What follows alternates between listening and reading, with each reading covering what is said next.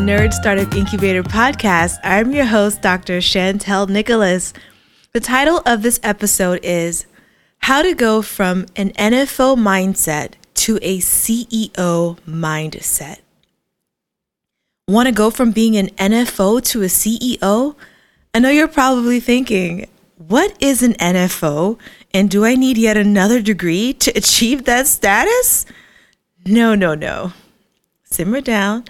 I promise you, you won't need another degree or certificate for this one because chances are that you are an NFO already. But that's not necessarily a good thing. You see, NFO stands for nine to five and overworked. Chances are that if you are listening to this podcast episode, then you know exactly what it feels like to be an NFO. And to be an NFO is to have an NFO mindset. This mindset has three overarching telltale signs. One, you often work longer hours than you absolutely have to, causing you to delay other things that require your attention, like your side business or working out, perhaps. Two, the only way for you to make extra income right now is to go up for a promotion in your job, which might not make enough of a financial impact as you would like. Three, you lack the level of autonomy that you desire in your work, and you often feel underappreciated with no solutions in sight. Those were just a few, but there are others that I am sure you are already thinking of, even though there are many reasons to be grateful for your 9 to 5. An NFO mindset is likely stunting your growth in possibly every area of your life. But good news it is possible to work on adopting a new mindset that will help you go from feeling stuck in a rut to feeling like you've reached your true potential. This is what I call a CEO mindset. CEO stands for compassionate, excellent, and optimized. This mindset is the thing that you need to adopt to be truly confident as an entrepreneur. First, you have to be compassionate towards yourself and your clients. One thing I love discussing with my clients is how to identify their ideal clients. It absolutely warms my heart to hear them speak about who they are interested in serving with their unique products and services. Oftentimes, the journey that they want their clients to embark on with their products is one that my client has already taken. Essentially, they want to help their clients achieve the same results that they have achieved or better. My clients are able to clarify this journey from start to finish because they have been there and they know exactly what it felt like at the beginning of the journey.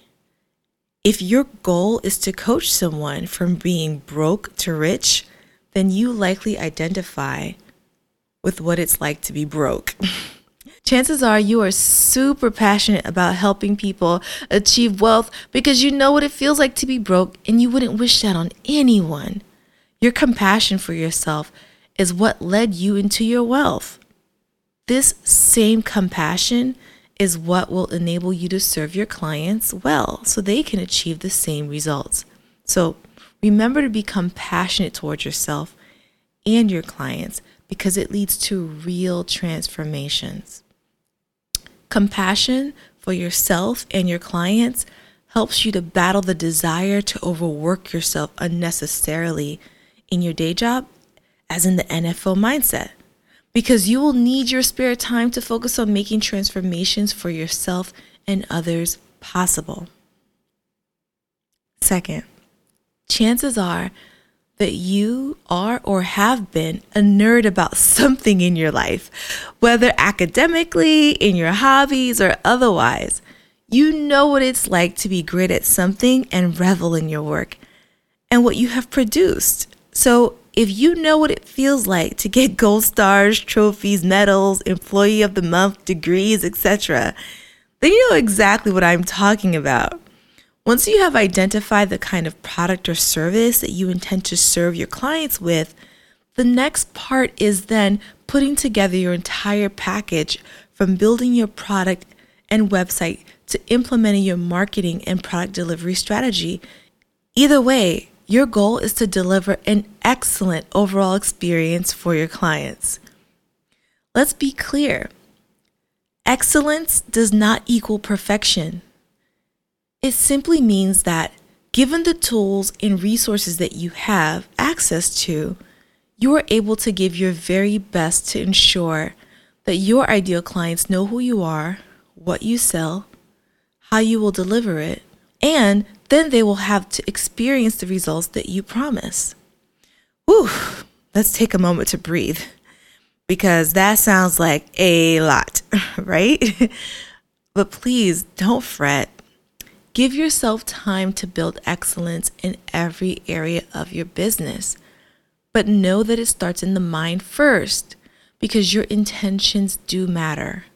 Building excellence gives you your greatest opportunity to earn consistent additional income, possibly making a greater financial difference than one job promotion can. Third, optimize all areas of your life and business. Now that you're developing a greater capacity for compassion and excellence, the next step is to optimize, optimize, optimize. Yes, I said it three times because there are at least three areas that you can optimize.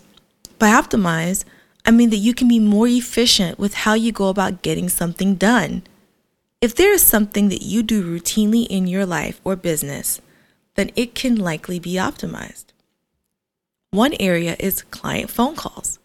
Having an automated system to enable your clients to book a call or to purchase a service from you allows you to be on top of your game. It allows you to show up for your clients consistently without the hassle of needing to go back and forth with each of them trying to find a time that works. Trust me, this is a huge time sink.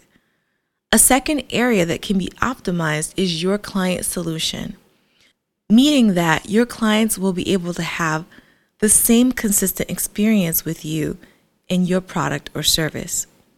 For example, if you are coaching clients so that they can build wealth, then you likely have a consistent formula that they each can apply so that they can build wealth, so that they can achieve the results that you have for them.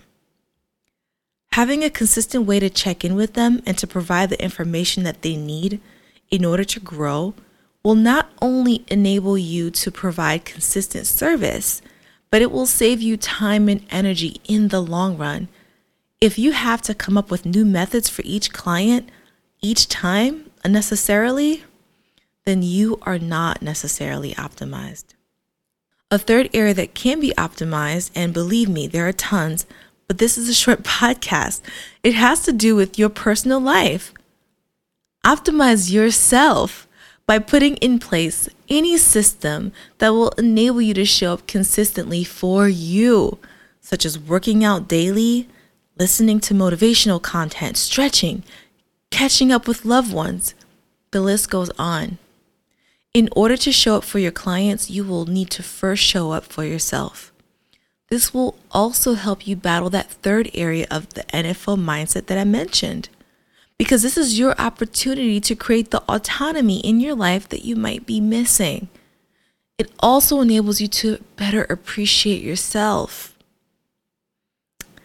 in closing, once I discovered that I needed a CEO mindset in order to ensure my continued growth and commitment to my business, I never looked back.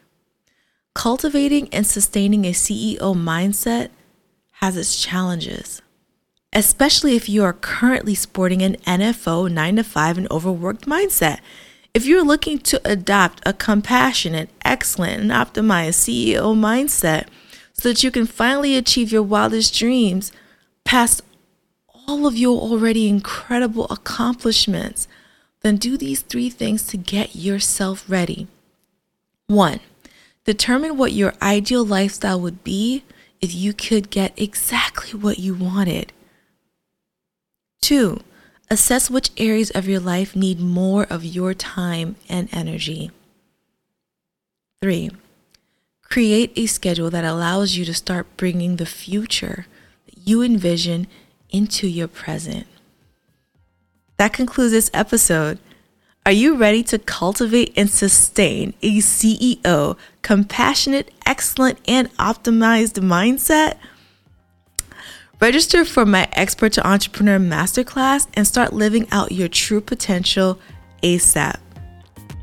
See you at the next episode.